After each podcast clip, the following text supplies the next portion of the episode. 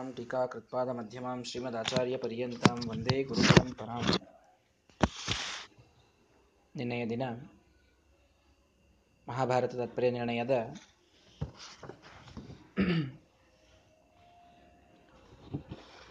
ಪಾಠದಲ್ಲಿ ನಾವು ಭಗವಂತನ ಜಗತ್ತಿನ ಪ್ರತಿಯೊಂದರ ಸತ್ಯತ್ವದ ಬಗ್ಗೆ, ಭೇದದ ಬಗ್ಗೆ, ತಾರತಮ್ಯಗಳ ಬಗ್ಗೆ ತಿಳಿತಾ ಇದ್ದೇವೆ. ಪಂಚಭೇದಗಳು ಯಾವುವು ಅನ್ನೋದನ್ನು ಶ್ರೀಮದಾಚಾರ್ಯರು ಬಹಳ ಸ್ಪಷ್ಟವಾಗಿ ತಿಳಿಸಿಕೊಟ್ರು. ಕೊನೆಗೊಂದು ಮಾತು ಹೇಳಿದರು, ಮುಕ್ತರಿಗೂ ಕೂಡ ತಾರತಮ್ಯ ಅಂತನ್ನುವುದು ಸರ್ವತಾ. ಅದು ಹೋಗುವುದಿಲ್ಲ. ಮುಕ್ತರಾದ ಮೇಲೆಯೂ ತಾರತಮ್ಯ ಯಥಾವತ್ತಾಗಿ ಉಳಿಯುತ್ತದೆ ಅನ್ನುವಂಥ ಮಾತು ಬಂತು. ಮುಕ್ತರಾದ ಮೇಲೂ ಕೂಡ ತಾರತಮ್ಯ ಯಥಾವತ್ತಾಗಿ ಉಳಿಯುತ್ತದೆ. ಭೇದ ಎಲ್ಲ ಕಾಲಕ್ಕೂ ಇರುತ್ತದೆ ಅಂತ. ಅಲ್ಲಿ ಇನ್ನೊಂದು ಮಾತನ್ನು ಹೇಳಬೇಕಾದರೆ ಭೇದ ಇದು. ಏನು ಈ ವಸ್ತುವಿನಿಂದ ಅದು ಬೇರೆ ಇರ್ತದೋ ಅಥವಾ ವಸ್ತುವಿನ ಸ್ವರೂಪವೋ ಅಂತ ಒಮ್ಮೆ ವಿಚಾರ ಮಾಡಿ. ಸ್ವಲ್ಪ ಶಾಸ್ತ್ರೀಯ ವಿಷಯವನ್ನು ನೋಡೋಣ.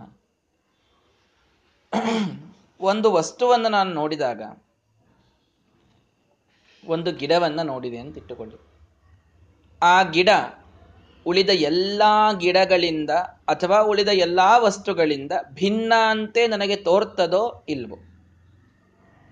ಆ ಗಿಡ ಇನ್ನೊಂದು ಗಿಡದಿಂದ ಒಂದು ಅಂತಾಗಲಿ ಅಥವಾ ಒಂದು ಪ್ರಾಣಿಯಿಂದ ಅದು ಒಂದು ಅಂತಾಗಲಿ ತೋರ್ತದಾ ಅನ್ನೋದು ಪ್ರಶ್ನೆ. ಯಾಕೆ ಹೇಳ್ತಾ ಇದ್ದೇನೆ ಅಂತಂದ್ರೆ, ಭೇದಸ್ತು ಸರ್ವ ವಸ್ತೂನಾಂ ಸ್ವರೂಪಂ ನೈಜಮವ್ಯಯಂ ಅಂತ ತೈತಿರಿಯ ಭಾಷ್ಯದಲ್ಲಿ ಒಂದು ಮಾತು ಶ್ರೀಮದಾಚಾರ್ಯ ಹೇಳ್ತಾರೆ, ನಷ್ಟಾನಾಂಪಿ ವಸ್ತೂನಾಂ ಭೇದೋ ನೈವ ವಿನಶ್ಯತಿ ಅಂತ. ಭೇದ ಪ್ರತಿಯೊಂದು ವಸ್ತುವಿನ ಸ್ವರೂಪದಲ್ಲಿ ಇದೆ, ಸ್ವರೂಪವೇ ಆಗಿದೆ. ಯಾಕೆ ನಾವು ಭೇದಕ್ಕೆ ಇಷ್ಟು ಮಹತ್ವ ಕೊಟ್ಟು ಹೇಳ್ತೇವೆ ಅಂತಂದ್ರೆ, ಯಾವ ವಸ್ತುವನ್ನ ನೀವು ನೋಡಿದಾಗಲೂ ಕೂಡ ಅದು ಇನ್ನೊಂದರಿಂದ ಭಿನ್ನ ಅಂತನ್ನುವುದು ಸ್ಪಷ್ಟವಾಗಿ ಅದರ ಜೊತೆಗೇ ಗೊತ್ತಾಗ್ತದೆ. ನಾನು ಒಂದರ ಬಗ್ಗೆ ತಿಳಿತಾ ಇದ್ದೇನೆ ಅಂತಂದ್ರೆ, ಒಬ್ಬ ವ್ಯಕ್ತಿಯ ಬಗ್ಗೆ ನಾನು ತಿಳಿತಾ ಇದ್ದೇನೆ ಅಂತ ಇಟ್ಟುಕೊಳ್ಳ್ರಿ ಯಾವುದೋ ನಮ್ಮ ನಮ್ಮ ಪ್ರಧಾನಿ ಇದ್ದಾರೆ, ಪ್ರಧಾನಿಯ ಬಗ್ಗೆ ನಾನು ತಿಳಿತಾ ಇದ್ದೇನೆ ಅಂತಂದ್ರೆ, ಇನ್ನು ಉಳಿದವರು ಯಾರೂ ಕೂಡ ಪ್ರಧಾನಿ ಅಲ್ಲ ಅಂತೆ ಭಾವನೆ ಇರ್ತದಲ್ಲ. ಆ ವ್ಯಕ್ತಿ ಉಳಿದ ಎಲ್ಲಾ ವ್ಯಕ್ತಿಗಳಿಂದ ಭಿನ್ನ ಅಂತೆ ಕಾಣ್ತೇವಲ್ಲ. ಅತೀ ಒಂದು ಸಣ್ಣ ಜೀವಿಯ ಬಗ್ಗೆ ಒಂದು ಅಮೀಬಾದ ಬಗ್ಗೆ ತಿಳಿದುಕೊಳ್ಳಬೇಕಾದರೂ ಕೂಡ ಅದು ಇನ್ಯಾವ ವಸ್ತುವೂ ಅಲ್ಲ, ಇನ್ಯಾವ ಜೀವಿಯೂ ಅಲ್ಲ. ಅದಕ್ಕೊಂದು ಪ್ರತ್ಯೇಕವಾದ ಎಕ್ಸಿಸ್ಟೆನ್ಸ್ ಅನ್ನು ನಾವು ಕಾಣ್ತೇವೆ, ಪ್ರತ್ಯಕ್ಷಕ್ಕೆ ಕಾಣ್ತೇವೆ. ಯಾವುದು ತಾನೇ ಒಂದೇ ಅಂತಾಗಿದೆ ಜಗತ್ತಿನಲ್ಲಿ, ಗಿಡದಲ್ಲಿದ್ದ ಪ್ರಕಾರಗಳು ಎಷ್ಟಿವೆ? ದೊಡ್ಡ ಕಾಡಿದೆ, ಎಲ್ಲ ಒಂದೇ ಗಿಡ ಅಂತಂತೀವ? ಎಷ್ಟೋ ಗಿಡಗಳಿಂದ ಕೂಡಿದ ಕಾಡು ಅಂತೇವೆ. ಎಲ್ಲಿ ನೋಡಿದರಲ್ಲಿ ಒಂದೊಂದು ಪ್ರತ್ಯೇಕ ಪ್ರತ್ಯೇಕವಾಗಿಯೇ ನಮಗೆ ಕಾಣ್ತವೆ. ಯಾವ ವಸ್ತುವನ್ನು ನಾವು ನೋಡಿದರೂ ಇನ್ನೊಂದರಿಂದ ಅದು ಭಿನ್ನವಾಗಿಯೇ ಕಾಣ್ತದೆ. ಇನ್ನೊಂದರಿಂದ ಅಂದ್ರೆ ಏನು? ತನ್ನನ್ನ ಬಿಟ್ಟಿನ್ನುಳಿದ ಎಲ್ಲಾ ವಸ್ತುಗಳಿಂದ ಅದು ಭಿನ್ನವಾಗಿ ಕಾಣ್ತದೆ. ಶ್ವೇತರ ಸಮಸ್ತ ವಸ್ತುಭ್ಯೋ ಭಿನ್ನ ಅಂತ ಕಾಣ್ತದೆ. ಶಾಸ್ತ್ರೀಯ ಭಾಷೆಯಲ್ಲಿ ಹೇಳಬೇಕಾದರೆ ತನ್ನನ್ನ ಬಿಟ್ಟಿನ್ ಎಲ್ಲಾ ವಸ್ತುಗಳು ಜಗತ್ತಿನಲ್ಲಿ ಏನಿವೆ ಅದರಿಂದ ಇದು ಭಿನ್ನ ಅಂತೆ ಪ್ರತಿಯೊಂದು ವಸ್ತು ತೋರ್ತದೆ ನಮಗೆ. ಇದು ನಮ್ಮ ಅನುಭವ ಹೌದೋ ಅಲ್ವೋ ಅಂತ ವಿಚಾರ ಮಾಡಿ ನನ್ನ ಮೊಬೈಲ್ ನಾವು ನೋಡಿದಾಗ ಇನ್ನೆಲ್ಲ ಮೊಬೈಲ್ಗಳಿಗಿಂತ ಇದು ಭಿನ್ನ. ಅಥವಾ ಇನ್ನೆಲ್ಲ ವಸ್ತುಗಳಿಗಿಂತಲೂ ಇದು ಭಿನ್ನ. ಗಿಡವನ್ನು ನೋಡಿದಾಗ ಎರಡು, ಒಂದು ಸಜಾತಿಯ, ಒಂದು ವಿಜಾತಿಯ ಅಂತ ಬರ್ತದೆ. ಗಿಡಕ್ಕೆ ಉಳಿದ ಎಲ್ಲಾ ಗಿಡಗಳು, ಮಾವಿನ ಹಣ್ಣಿನ ಗಿಡಕ್ಕೆ ಉಳಿದ ಎಲ್ಲಾ ಗಿಡಗಳು ಸಜಾತಿಯ. ಗಿಡ ಬಿಟ್ಟು ಉಳಿದ ಎಲ್ಲ ಪ್ರಾಣಿ, ಪಕ್ಷಿ, ಮನುಷ್ಯ ಎಲ್ಲ ವಿಜಾತೀಯ. ಹಾಗಾದ್ರೆ ತನ್ನನ್ನ ಬಿಟ್ಟುಳಿದ ಎಲ್ಲ ಸಜಾತೀಯ, ವಿಜಾತೀಯ ವಸ್ತುಗಳಿಂದ ಈ ವಸ್ತು ಭಿನ್ನವಾಗಿಯೇ ನಮಗೆ ತೋರ್ತದೆ ಯಾಕೆ ಹೇಳ್ತಾ ಇದ್ದೇನೆ ಇದನ್ನ ಅಂತಂದ್ರೆ, ಭೇದ ಇದು ವಸ್ತುವಿನ ಸ್ವರೂಪವಾಗಿದೆ ಅನ್ನೋದನ್ನು ತಿಳಿಯಬೇಕಾಗಿದೆ. ಏನಾಗ್ತದ್ರಿ ಸ್ವರೂಪ ಅಂತ ಹೇಳಿದ್ರೆ ಅಂದ್ರೆ ಸ್ವರೂಪ ನಾಶ ಆಗುವುದಿಲ್ಲ. ಸ್ವರೂಪ ನಾಶ ಆಗುವುದಿಲ್ಲ. ಆ ವಸ್ತುವೇ ನಾಶವಾಗಬೇಕಷ್ಟೆ. ವಸ್ತು ನಾಶವಾದರೂ ಅದರ ಸ್ವಭಾವ ಹೋಗುವುದಿಲ್ಲ. ಒಂದು ಮಡಿಕೆ ಇದೆ. ಮಡಿಕೆ ಹೋಗಿ ಮಣ್ಣಾದ ಮೇಲೂ ಮಣ್ಣಿನಲ್ಲಿದ್ದ ಭೇದದ ಸ್ವಭಾವ ಹೋಗುವುದಿಲ್ಲ. ಮಣ್ಣಾಗಬಹುದಷ್ಟೇ. ಮಡಿಕೆ ನಾಶವಾಯಿತು. ಮಡಿಕೆ ನಾಶವಾಯಿತು. ಮಣ್ಣಾಯಿತಲ್ಲ ಅದು. ಆ ಮಣ್ಣಿನಲ್ಲಿ ಮತ್ತೆ ಭೇದ ಇದ್ದೇ ಇದೆ. ನಮ್ಮ ಊರಿನಲ್ಲಿ ಕಾಣುವ ಮಣ್ಣು ಬೇರೆ, ನಿಮ್ಮ ಊರಿನಲ್ಲಿ ಕಾಣುವ ಮಣ್ಣು ಬೇರೆ. ನಮ್ಮಲ್ಲಿದ್ದ ನೀರು ಬೇರೆ, ನಿಮ್ಮಲ್ಲಿದ್ದ ನೀರು ಬೇರೆ. ಹಾಡ್ಲಿಕ್ಕೆ ಬಹಳ ಚಂದಿದೆ ನಾವು ಕುಡಿಯುವ ನೀರು ಕಾವೇರಿ, ನಾವು ಎಲ್ಲ ಒಂದೇ ಅಂತ ಅನ್ನೋದು ಸರಿ. ಅದನ್ನು ನಾವು ಭಾವನೆಯನ್ನು ಇಲ್ಲ ಅಂತ ಹೇಳ್ತಾ ಇಲ್ಲ. ಆದರೆ, ನಾನು ಕುಡಿದ ನೀರೇ ನೀವು ಕುಡಿಯೋದು. ಇದು ಸಾಧ್ಯವಾ ಅನ್ನೋದು ಪ್ರಶ್ನೆ. ಒಂದೇ ನದಿಯಲ್ಲೇ ನಾವು ನಿಂತಾಗ, ಒಂದೇ ನದಿಯಲ್ಲೇ ನಾವು ಮುಂದೇಳಬೇಕಾದಾಗ ನನಗೆ ಯಾವ ನದಿಯ ಹನಿಯ ನೀರು ಮುಳುಗಿದಾಗ ನನ್ನ ಮೈಗೆ ತಾಕಿದೆ, ಅದೇ ನಿಮಗೆ ತಾಕಿದೆ ಅಂತ ಹೇಳಲಿಕ್ಕೆ ಬರ್ತದ? ಇಲ್ಲ. ನನಗೆ ತಾಕಿದ ನೀರಿನ ಹನಿ ಬೇರೆ, ನಿಮಗೆ ತಾಕಿದ ನೀರಿನ ಹನಿ ಬೇರೆ. ಪ್ರತ್ಯೇಕವಾಗಿ ಎಲ್ಲವೂ ಬೇರೆ ಬೇರೆ ಕಾಣ್ತದೆ. ಒಂದು ಸಣ್ಣ ನಾವು ಈ ವಿಜ್ಞಾನದ ಪ್ರಕಾರ ಹೇಳಬೇಕು ಅಂತಂತಂದ್ರೆ ಒಂದು ಸಣ್ಣ ಅಮೌಂಟು ಒಂದು ಮೋಲ್ ಒಂದು ನೀವು ಲಿಕ್ವಿಡ್ ಅನ್ನು ತೆಗೆದುಕೊಂಡ್ರಿ ಅಂತಂದ್ರೆ six point zero two two into ten raise to twenty three ಅದರಲ್ಲಿ ಮಾಲಿಕ್ಯೂಲ್ಸ್ ಇರ್ತವೆ ಅಂತ ಹೇಳ್ತಾರೆ. ಅಷ್ಟು ಇರ್ತವೆ ಅದರಲ್ಲಿ ಅಂತ. ಯಾಕಿದು? ಅಷ್ಟು ಪ್ರತ್ಯೇಕವಾದ ಸಣ್ಣ ಸಣ್ಣ ಸಣ್ಣ ಸಣ್ಣ ಕಣಗಳಿಂದ ಒಂದು ಪರಿಮಾಣವಾಗಿರುತ್ತದೆ ಅಂತ ವಿಜ್ಞಾನಿಗಳು ಹೇಳೋದು. ಅಂದ್ರೆ ಏನರ್ಥ? ಅಷ್ಟು ಪ್ರತ್ಯೇಕವಾಗಿ, ಅಷ್ಟು ಸಣ್ಣ ಸ್ತರಕ್ಕೂ ಪ್ರತ್ಯೇಕತೆ ಇದೆ. ಒಂದು, ಏನೋ ಪದಾರ್ಥವನ್ನು ನಾನು ನೋಡಿದೆ ಅಂತಂದ್ರೆ, ಒಂದು ಗ್ರಾಮ್ ಚಿನ್ನವನ್ನು ನಾನು ನೋಡಿದೆ ಅಂದ್ರೆ ಅದರಲ್ಲಿ ಎಷ್ಟು ಗೋಲ್ಡ್ ಆಟಮ್ಸ್ ಅನ್ನೋದನ್ನ ಹೇಳ್ತಾರೆ ವಿಜ್ಞಾನಿಗಳು. ಅಷ್ಟು ಗೋಲ್ಡ್ ಆಟಮ್ಸ್ ಇವೆ. ಆ ಒಂದು ಆಟಮ್ನಲ್ಲಿ ಇಷ್ಟು ಎಲೆಕ್ಟ್ರಾನ್ಸ್ ಇವೆ, ಇಷ್ಟು ಪ್ರೋಟಾನ್ಸ್ ಇವೆ. ಪ್ರತಿಯೊಂದರಲ್ಲಿ ಪ್ರತ್ಯೇಕತೆಯನ್ನ ವಿಜ್ಞಾನ ಕಾಣ್ತದೆ. ವಿಜ್ಞಾನಕ್ಕೆ ಅತಿ ಹತ್ತಿರದ ಸಿದ್ಧಾಂತ ಯಾವುದಾದರೂ ನೀವು ಜಗತ್ತಿನಲ್ಲಿ ಹುಡುಕಾಡಿಕೊಂಡು ಬಂದ್ರಿ ಅಂದ್ರೆ ಶ್ರೀಮನ್ ಮಧ್ವಾಚಾರ್ಯರ ಸಿದ್ಧಾಂತ ಮಾತ್ರ ನಿಮಗೆ ಹತ್ತಿರ ಬರಲಿಕ್ಕೆ ಸಾಧ್ಯ. ವಿಜ್ಞಾನ ಇದರ ಹತ್ತಿರ ಬರಲು ಸಾಧ್ಯ ಅಂತ ಇಟ್ಟುಕೊಳ್ಳಬೇಕಾದ್ರೆ.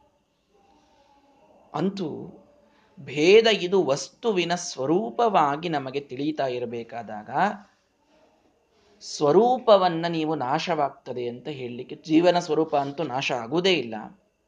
ಜಡದ ಸ್ವರೂಪ ನಾಶವಾದರೂ ಅದು ಕಾರಣತಯ ಇದ್ದೇ ಇರ್ತದೆ. ಅದು ಹೋಗುವುದಿಲ್ಲ ನಾನೊಬ್ಬ ಜೀವನನ ನೋಡ್ತಾ ಇದ್ದೇನೆ ಅಂತಂದ್ರೆ ನನ್ನನ್ನು ನೀವು ನೋಡ್ತಾ ಇದ್ದೀರಿ. ನಾನ್ ನಿಮಗೆ ಉಳಿದವರಿಂದ ಭಿನ್ನನಾಗಿ ಕಾಣ್ತಾ ಇಲ್ವಾ? ಎಲ್ಲರಿಂದ ಭಿನ್ನನಾಗಿಯೇ ನಾನು ಕಾಣ್ತಾ ಇದ್ದೇನೆ. ನಿಮ್ಮನ್ನು ನಾನು ನೋಡಿದಾಗ ನೀವು ನಿಮ್ಮನ್ನು ಬಿಟ್ಟು ಇನ್ನು ಭಿನ್ನನಾಗಿಯೇ ಕಾಣ್ತೀರಿ. ಸೇಮ್ ಆಗಿ ಸಿಮಿಲರ್ ಆಗಿ ಕಾಣುವಂತಹ ಇಬ್ರು ಅವಳಿ ಜವಳಿ ಮಕ್ಕಳಿದ್ದಾರೆ ಅಂತಂದ್ರು ಅವರಿಬ್ಬರಲ್ಲಿ ವ್ಯತ್ಯಾಸ ಅವರಿಬ್ಬರು ಬೇರೆ ಅಂತೂ ಇದ್ದೇ ಇರ್ತಾರೆ. ವ್ಯತ್ಯಾಸ ಇರಲಿ ಬಿಡ್ಲಿ, ಏನೂ ವ್ಯತ್ಯಾಸ ಇಲ್ಲಪ್ಪ ಅಂತಿದ್ರು ಬೇರೆ ಬೇರೆ ಇರ್ತಾರೆ ಅವರು ಇವನ ಅಸ್ತಿತ್ವ ಬೇರೆ ಇರ್ತದೆ, ಅವನ ಅಸ್ತಿತ್ವ ಬೇರೆ ಇರ್ತದೆ. ಎಲ್ಲವೂ ಬೇರೆ ಆಗಿದ್ದದ್ದು ಸ್ವಭಾವ. ಸ್ವಭಾವ ಅನ್ನುವಲ್ಲಿ ನನ್ನ ಸ್ಟ್ರೆಸ್ ಇದೆ. ಸ್ವಭಾವ ಅನ್ನುವುದನ್ನು ಒಪ್ಪಿಕೊಂಡಾಗ ಅದು ಹೋಗುವುದಿಲ್ಲ. ನಮ್ಮ ಭೇದ ಅನ್ನೋದು ನಮ್ಮ ಜೀವದ ಸ್ವಭಾವವಾದಾಗ ಬಿಟ್ಟು ಹೇಗೆ ಕೊಡ್ತೀರದನ್ನ ಸಾತ್ವಿಕತೆ ನಮ್ಮ ಸ್ವಭಾವ ಅನ್ನುವುದು ಎಷ್ಟು ಸತ್ಯವೋ ಒಳಗೊಂದೇನೋ ಯೋನಿ ಇದೆ ನಮಗೆ. ಆತ್ಮಕ್ಕೊಂದು ಆಕಾರ ಇದೆ. ನಾನು ಹುಲಿಯೋ, ಸಿಂಹನೋ, ಕುದುರೆಯೋ ಏನೋ ಆಗಿದ್ದೇನೆ. ಆ ಆಕಾರ ನನ್ನ ಸ್ವಭಾವ ಅನ್ನೋದು ಎಷ್ಟು ಸತ್ಯವೋ? ಇನ್ನುಳಿದ ಎಲ್ಲಾ ಜೀವರಾಶಿಗಳಿಗಿಂತ ನಾನು ಭಿನ್ನ ಭೇದವೂ ಅದರ ಸ್ವಭಾವ ಅನ್ನುವುದು ಅಷ್ಟೇ ಸತ್ಯ. ಭೇದ ಇದು ಸ್ವಭಾವವಾದಾಗ ಇದನ್ನು ನಾವು ಯಾವುದರಿಂದ ಕಿತ್ತು ಹಾಕಲಿಕ್ಕೆ ಆಗ್ತದೆ ಅನ್ನೋದನ್ನು ವಿಚಾರ ನೀರಿಗೆ ತಂಪು ಅನ್ನುವ ಸ್ವಭಾವ ಇದ್ದದ್ದನ್ನ ಯಾರು ಬೇರ್ಪಡಿಸಲಿಕ್ಕೆ ಸಾಧ್ಯ? ನೀರಿನಿಂದ ಅದರ ತಂಪುತನವನ್ನ ಬೇರ್ಪಡಿಸ್ತೀರಾ? ಅಗ್ನಿಯಿಂದ ಶಾಖವನ್ನ ಬೇರ್ಪಡಿಸ್ತೀರಾ? ಅಗ್ನಿಯನ್ನು ನಂದಿಸಬಹುದು ಆರಿಸಿ ಬಿಡಬಹುದು ಅಗ್ನಿಯನ್ನ. ಆರಿಸ್ರಿ. ಆದರೆ ಅಗ್ನಿ ಇದ್ದಾಗ ಅದರಲ್ಲಿನ ಒಂದು ಹೀಟನ್ನ, ಅದರ ಸ್ವಭಾವವನ್ನು, ಉರಿಯುವ ಸ್ವಭಾವವನ್ನು ಕಿತ್ತುಕೊಳ್ಳಿಕ್ಕಾಗ್ತದ? ಗಾಳಿಯಿಂದ ಬೀಸುವ ಸ್ವಭಾವವನ್ನು ಕಿತ್ತುಕೊಳ್ಳಿ. ಒಬ್ಬ ಸುಭಾಷಿತಕಾರ ಹೇಳ್ತಾನೆ, ಯಾರು ಬಂದರೂ ಕೂಡ ಹಂಸ ಪಕ್ಷಿಯ ಆ ಕ್ಷೀರ ಮತ್ತು ನೀರವನ್ನು ಬೇರೆ ಮಾಡುವ ಸ್ವಭಾವವನ್ನು ಕಿತ್ತುಕೊಳ್ಳಲಿಕ್ಕಾಗೋದಿಲ್ಲ ಅಂತ. ಪ್ರತಿಯೊಂದರಲ್ಲೂ ಕೂಡ ಸ್ವಭಾವ ಏನಿದೆಯಲ್ಲ ಅದನ್ನು ಕಿತ್ತಿಕೊಳ್ಳಲಿಕ್ಕಾಗೋದಿಲ್ಲ ಹಾಗಾಗಿ ಭೇದ ಶ್ರೀಮದಾಚಾರ್ಯರು, ಇಲ್ಲಿ ಬಹಳ ಏನಂತೀರಿ, ಒಂದು ರೀತಿ ಮೇಲ್ಮೇಲೆ ಹೇಳ್ತಾ ಇದ್ದೇನೆ, ಬಹಳ ಡೀಪ್ ಆಗಿ ಹೋಗಿ ಶ್ರೀಮದಾಚಾರ್ಯರು ಭೇದ ಇದು ಪ್ರತಿಯೊಂದು ವಸ್ತುವಿನ ಸ್ವಭಾವ ಅನ್ನುವುದನ್ನು ಪ್ರೂವ್ ಮಾಡ್ತಾರೆ. ಯಾಕೆ ಮಾಡ್ತಾರೆ ಅದನ್ನ? ಸ್ವಭಾವ ಅಂದಾಗ ಅದನ್ನ ನಾವು ಸರಳವಾಗಿ ಹೋಗಿ ಬಿಡುತ್ತದೆ ಅಂತ ಹೇಳಲಿಕ್ಕೆ ಬರುವುದಿಲ್ಲ. ಇಲ್ಲಿದ್ದಾಗ ಭೇದ ಹೇಗೆ ಸ್ವಭಾವದಲ್ಲಿದೆ? ಎಲ್ಲಿ ಹೋದರೂ ನೀವು ಮೋಕ್ಷಕ್ಕೆ ಹೋಗ್ರಿ ಅಂಧಂತಮಸ್ಸಿಗೆ ಹೋಗ್ರಿ, ಭೇದ ಸ್ವಭಾವವಾಗಿ ಮುಂದುವರಿತದೆ ಸ್ವಭಾವ ಹೋಗುವುದಿಲ್ಲ, ಮುಗಿದೋಯ್ತು. ಅದು ನಿತ್ಯವಾಗಿ ಆ ಸ್ವಭಾವ ಇರ್ತದೆ. ಹಾಗಾಗಿ ಮೋಕ್ಷಕ್ಕೆ ಹೋದ ಮೇಲೂ ಕೂಡ ಎಲ್ಲರೂ ಭಿನ್ನರಾಗಿರ್ತೇವೆ, ತಾರತಮ್ಯದಲ್ಲಿ ನಾವು ಇರ್ತೇವೆ. ತಾರತಮ್ಯದಲ್ಲಿ ಇರ್ತೇವೆ. ಹಾಗಾದರೆ ಯಾವ ಆ ತಾರತಮ್ಯ ಮುಕ್ತರಲ್ಲಿರೋದು ಅಥವಾ ಸಂಸಾರಾವಸ್ಥೆಯಲ್ಲಿದ್ದ ತಾರತಮ್ಯವೇ ಮೋಕ್ಷದೊಳಗೂ ಇರ್ತದೆ ಅಂತ ಹೇಳಿದ್ರಿ. ಆ ತಾರತಮ್ಯದ ಕಕ್ಷೆಗಳನ್ನು ತಿಳಿಸುವುದಕ್ಕೆ ಸ್ವಲ್ಪ ಬಹಳ ವಿಸ್ತೃತವಾಗಿ ಅಲ್ಲ, ಕಕ್ಷಾ ತಾರತಮ್ಯ, ಸಂಧಿ ಹರಿಕತಾಮೃತ ಸಾರ ಇತ್ಯಾದಿಗಳನ್ನು ನೋಡಿದರೆ ನಿಮಗೆ ಪೂರ್ಣ ವಿಸ್ತಾರವಾಗಿ ಡೀಟೇಲ್ಸ್ ಸಿಗ್ತವೆ. ಅವು ಪುರಾಣಗಳಲ್ಲಿ ಅಲ್ಲಲ್ಲಿ ಬಂದಂತಹ ಮಾತೆ. ಸಂಗ್ರಹ ಮಾಡಿ ಶ್ರೀಮದಾಚಾರ್ಯ ಹೇಳ್ತಾರೆ, ಕ್ಷಿತಿಪಾಹ ಇಲ್ಲಿಯಿಂದ ಪ್ರಾರಂಭ ಮಾಡ್ರಿ. ಮನುಷ್ಯೋತ್ತಮರು ಅಂತಿದ್ದಾರೆ. ಆ ಮನುಷ್ಯೋತ್ತಮರ ಮೇಲೆ ಅಲ್ಲಿಯಿಂದ ಪ್ರಾರಂಭ. ಮನುಷ್ಯೋತ್ತಮರು ಸಾತ್ವಿಕ, ಅಂದರೆ ಮನುಷ್ಯರಲ್ಲಿಯೇನೆ ಪರಮ ಸಾತ್ವಿಕರಾದ ಮನುಷ್ಯರು. ಮಾನುಷೋತ್ತಮರು ಅಂತ.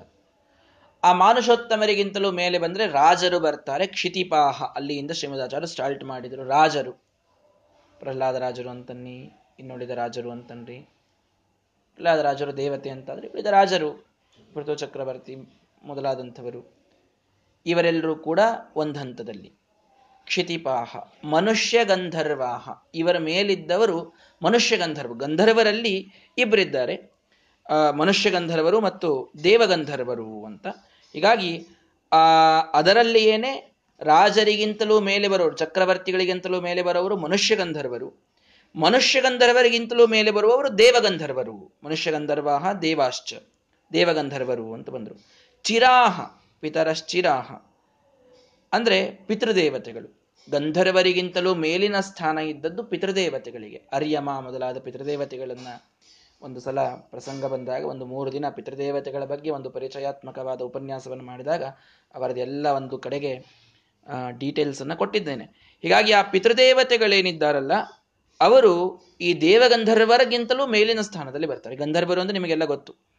ಗಾನವನ್ನ ಮಾಡುವಂಥವರು. ಸಂಗೀತ ಪ್ರಿಯರು ಎಲ್ಲಾ ದೇವತೆಗಳ ಲೋಕದಲ್ಲಿ ಗಂಧರ್ವರಿಗೆ ಒಂದೊಂದು ಕೆಲಸ, ಒಂದು, ಒಂದೇ ಕೆಲಸ. ಏನು ಅಂದ್ರೆ ಆಯಾ ದೇವಲೋಕಗಳಲ್ಲಿ ಅವರು ಭಗವಂತನ ಗುಣಗಾನವನ್ನು ಮಾಡ್ತಾರೆ.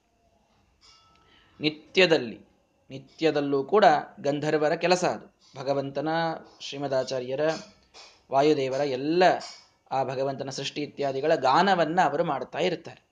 ಬಹಳ ಸೊಗಸಾಗಿ ಹಾಡ್ತಾರೆ. ಚಿತ್ರರಥ ಮೊದಲಾದ ಗಂಧರ್ವರು ನೀವೆಲ್ಲ ಕಥೆಯನ್ನು ಕೇಳಿರ್ತೀರಿ. ಹೀಗಾಗಿ ಈ ಗಂಧರ್ವರಿಗಿಂತಲೂ ಮೇಲೆ ಬರುವವರು ಪಿತೃದೇವತೆಗಳು.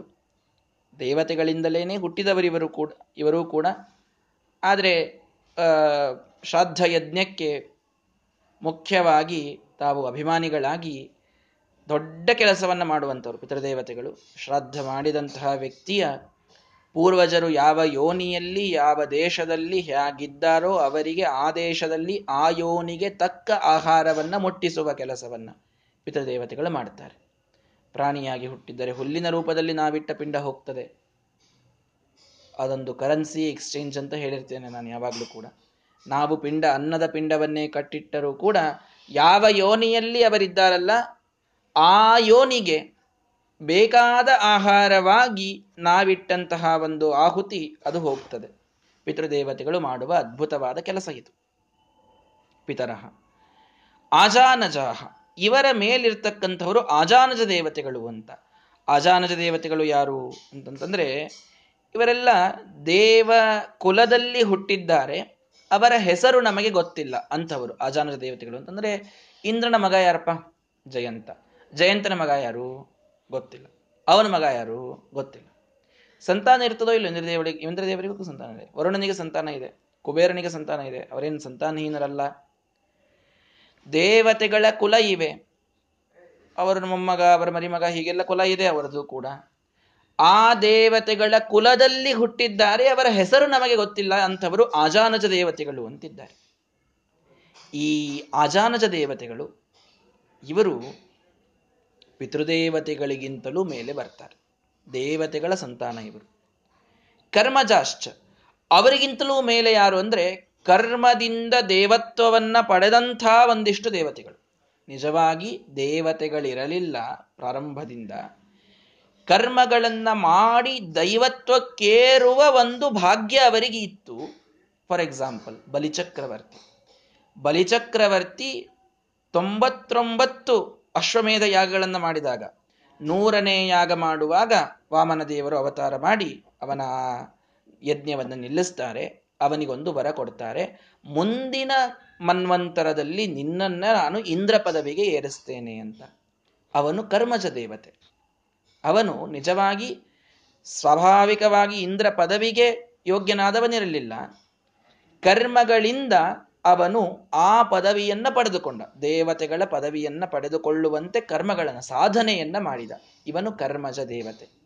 ಈ ಕರ್ಮಜ ದೇವತೆಗಳು ಆಜಾನಜ ದೇವತೆಗಳಿಗಿಂತಲೂ ಮೇಲೆ ಬರ್ತಾರೆ. ದೇವತೆಗಳ ಕುಲದಲ್ಲಿ ಬಂದ ದೇವತೆಗಳಿಗಿಂತಲೂ ಇವರು ಮೇಲೆ ಬರ್ತಾರೆ. ಕರ್ಮಜ ದೇವತೆಗಳು ಅಂತ ಇವರಿಗೆ ಕರೆಯೋದು. ಆಜಾನಜ ಕರ್ಮಜಾಶ್ಚ ದೇವಾ. ಮುಂದೆ ದೇವಾ. ಸ್ವಾಭಾವಿಕವಾಗಿ ದೇವತೆಗಳು. ತಾತ್ವಿಕ ದೇವ, ತತ್ವಾಭಿಮಾನಿ ದೇವತೆಗಳಂತೇನಿದ್ದಾರೆ, ಪ್ರತಿಯೊಂದು ನಮ್ಮ ಇಂದ್ರಿಯಗಳಿಗೆ ಮತ್ತು ಶಬ್ದಸ್ಪರ್ಶ ರೂಪರ ಸಗಂಧಗಳಿಗೆ, ಪಂಚಭೂತಗಳಿಗೆ ಅಭಿಮಾನಿಗಳಾದ ತಾತ್ವಿಕ ದೇವತೆಗಳೇನಿದ್ದಾರೆ, ಅವರು ಕರ್ಮಜ ದೇವತೆಗಳಿಗಿಂತಲೂ ಮೇಲೆ ಬರ್ತಾರೆ. ಇಂದ್ರಹ, ಪುರಂದರಹ ಅಂತಂದ್ರು. ಇಂದ್ರಹ, ಪುರಂದರಹ ಅಂತಂದಿದ್ದಾರೆ. ಇಂದ್ರ ಅಂದ್ರು ಒಂದೇ, ಪುರಂದರ ಅಂದ್ರೆ. ಪುರಂದರ ಅನ್ನುವ ಹೆಸರಿನ ಇಂದ್ರ ಈಗ ಇರೋದು. ಹೀಗಾಗಿ ಇಂದ್ರಹ, ಪುರಂದರಹ ಅಂತ ಹೇಳ, ಹೇಳಿದ್ದಕ್ಕೇನು ಕಾರಣ ಅಂತ ಅನ್ನೋದನ್ನ ಟಿಪ್ಪಣಿಕಾರರು ತಿಳಿಸ್ತಾರೆ. ಇಂದ್ರ ಅನ್ನುವುದು ದಕ್ಷನಿಗೆ ಇದ್ದ ಹೆಸರು. ತತ್ವಾಭಿಮಾನಿ ದೇವತೆಗಳಲ್ಲಿ ಮೇಲ್ಬರುವಂಥವನು ದಕ್ಷ ಪ್ರಜಾಪತಿ. ಅವನಿಗೆ ಇಂದ್ರ ಅಂತ ಕರೀರಿ. ಪುರಂದರ ಅಂದ್ರೆ ಈಗಿದ್ದ ಇಂದ್ರದೇವರು ಅಂತ.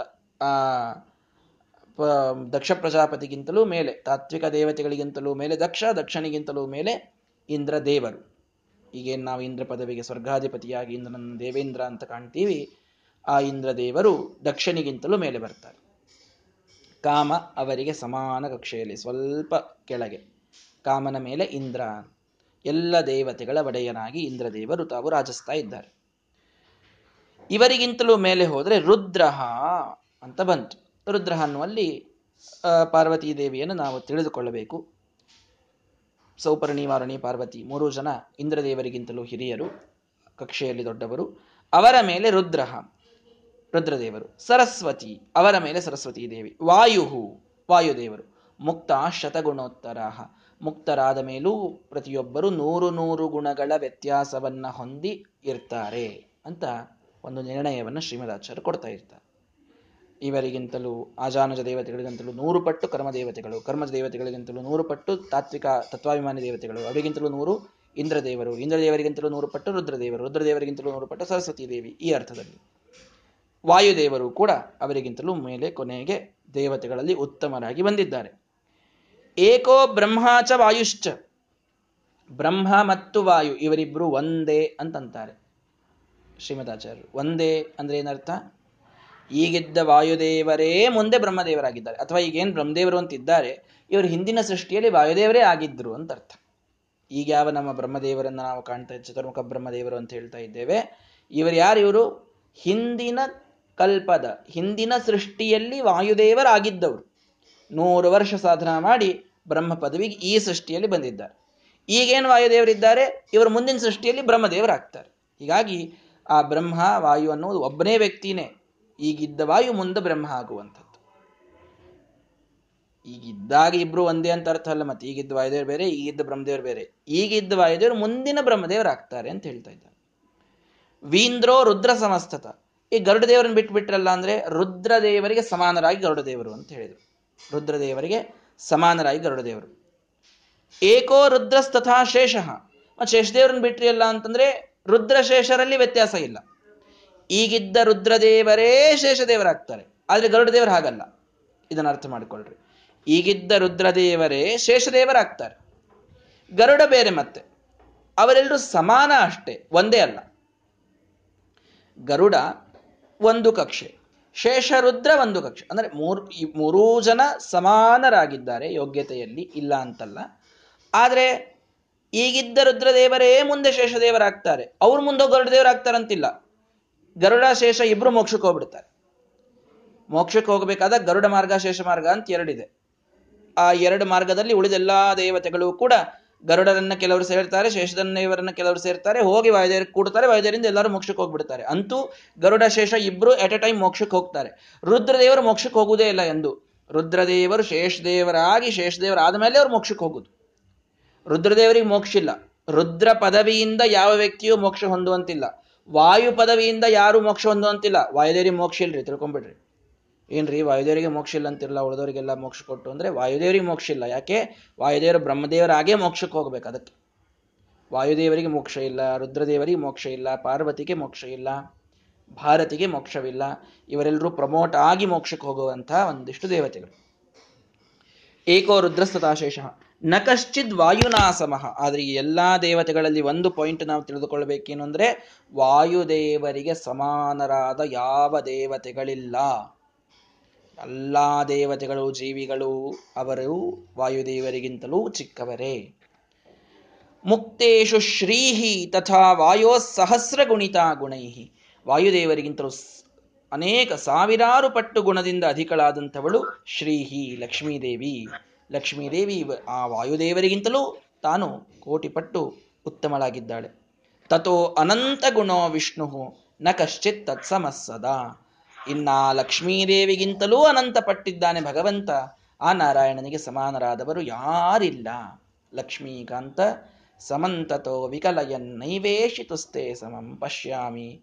ಉತ್ತಮ ವಸ್ತು ದೂರತರತೋ ಅಪಾಸ್ತಂ ರಸೋ ಯೋಷ್ಟಮಃ ಶ್ರೀಮದಾಚಾರ್ಯರು ಹೇಳ್ತಾರೆ, ನರಸಿಂಹದೇವರನ್ನ ಸ್ತೋತ್ರ ಮಾಡಬೇಕಾದಾಗ, ಹೇ ಲಕ್ಷ್ಮೀಕಾಂತ, ಸಮಂತತೋ ವಿಕಲಯನ್, ಎಷ್ಟು ಹುಡುಕಾಡಿದೆ. ನಿನಗೆ ಯಾರಾದರೂ ಸಮಾನರಾದವರು ಸಿಗುತ್ತಾರಾ ಅಂತ.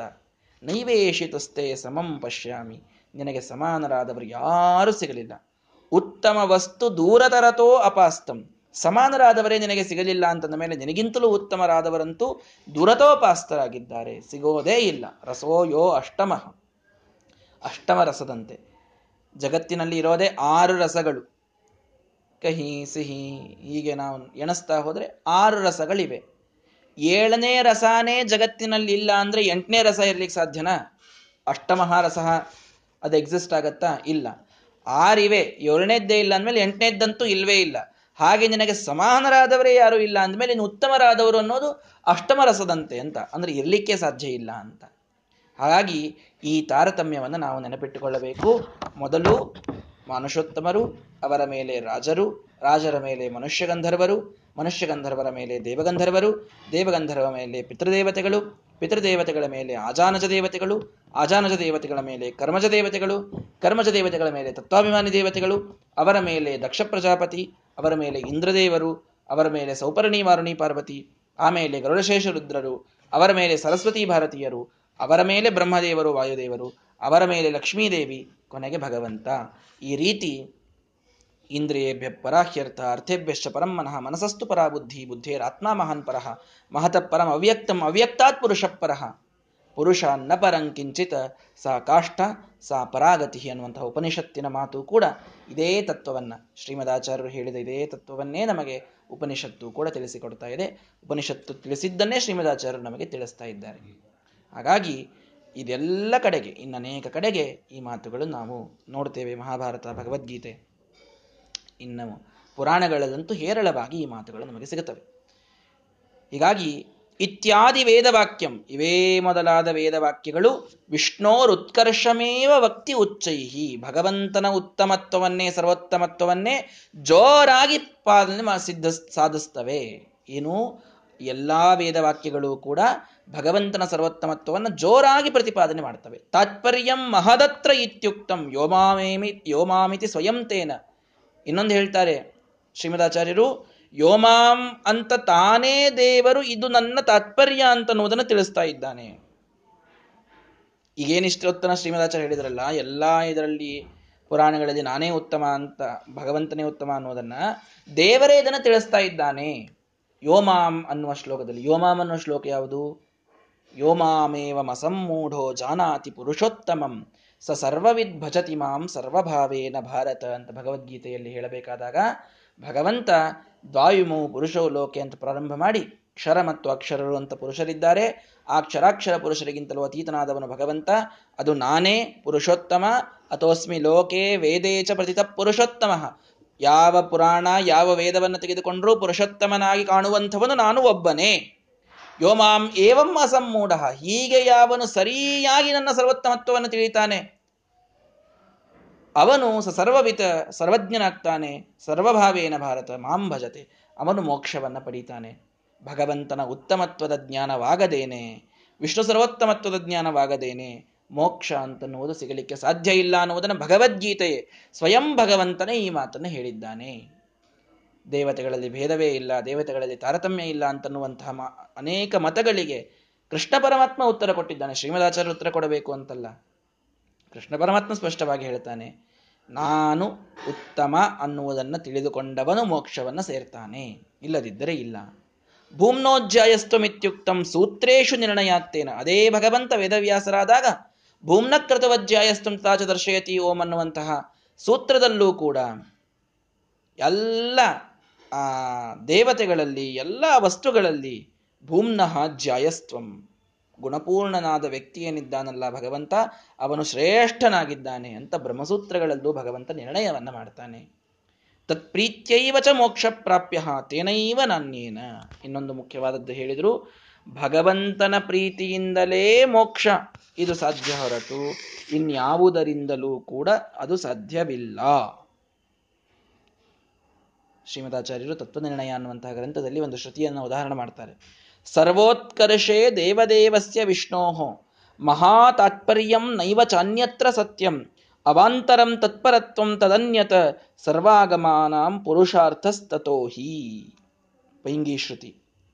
ಅಲ್ಲಿ ಹೇಳ್ತಾರೆ ಶ್ರೀಮದಾಚಾರ್ಯರು, ಎಲ್ಲ ದೇವತೆಗಳಲ್ಲಿ ವಿಷ್ಣುವಿಗೆ ಉತ್ಕರ್ಷ ಅಂತನ್ನುವುದೇ ಎಲ್ಲ ವೇದಗಳ ಮಹಾ ತಾತ್ಪರ್ಯ ವೇದಗಳು ಏನು ಹೇಳಲಿಕ್ಕೆ ಹೊಂಟಿವೆ ಎಲ್ಲಾ ವೇದಗಳು. ವಿಷ್ಣು ಸರ್ವೋತ್ತಮತ್ವವನ್ನು ಹೇಳಲಿಕ್ಕೆ ಹೊಂಟಿವೆ ಅವಾಂತರವಾಗಿ ಆಯಾ ದೇವತೆಗಳಿಗೆ ಅವುಗಳು ಹೇಳ್ತವೆ ಇರಲಿ, ಆದರೆ ಎಲ್ಲ ಆಗಮಗಳ ಮುಖ್ಯ ಪುರುಷಾರ್ಥ, ಮುಖ್ಯ ಪ್ರತಿಪಾದ್ಯ ಅವನು ಭಗವಂತನೇ.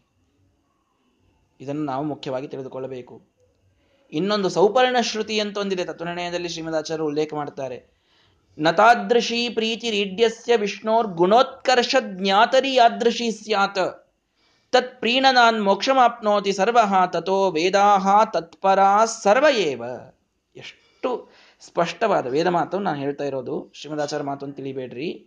ವೇದ ಮಾತಿನಲ್ಲಿ ಬಂತಿದು. ಏನು? ಭಗವಂತನಿಗೆ ತನ್ನ ಗುಣೋತ್ಕರ್ಷವನ್ನ, ತನ್ನ ಅನಂತ ಗುಣತ್ವವನ್ನ ಯಾವನು ತಿಳಿದಿದ್ದಾನಲ್ಲ, ಅವನ ಮೇಲೆ ಎಷ್ಟು ಪ್ರೀತಿ ಇದೆ ಅನ್ನೋ ಅಂದ್ರೆ ಅಷ್ಟು ಪ್ರೀತಿ ಅವನಲ್ಲಿ ಯಾರಲ್ಲೂ ಬರುವುದಿಲ್ಲ ದೇವರಿಗೆ.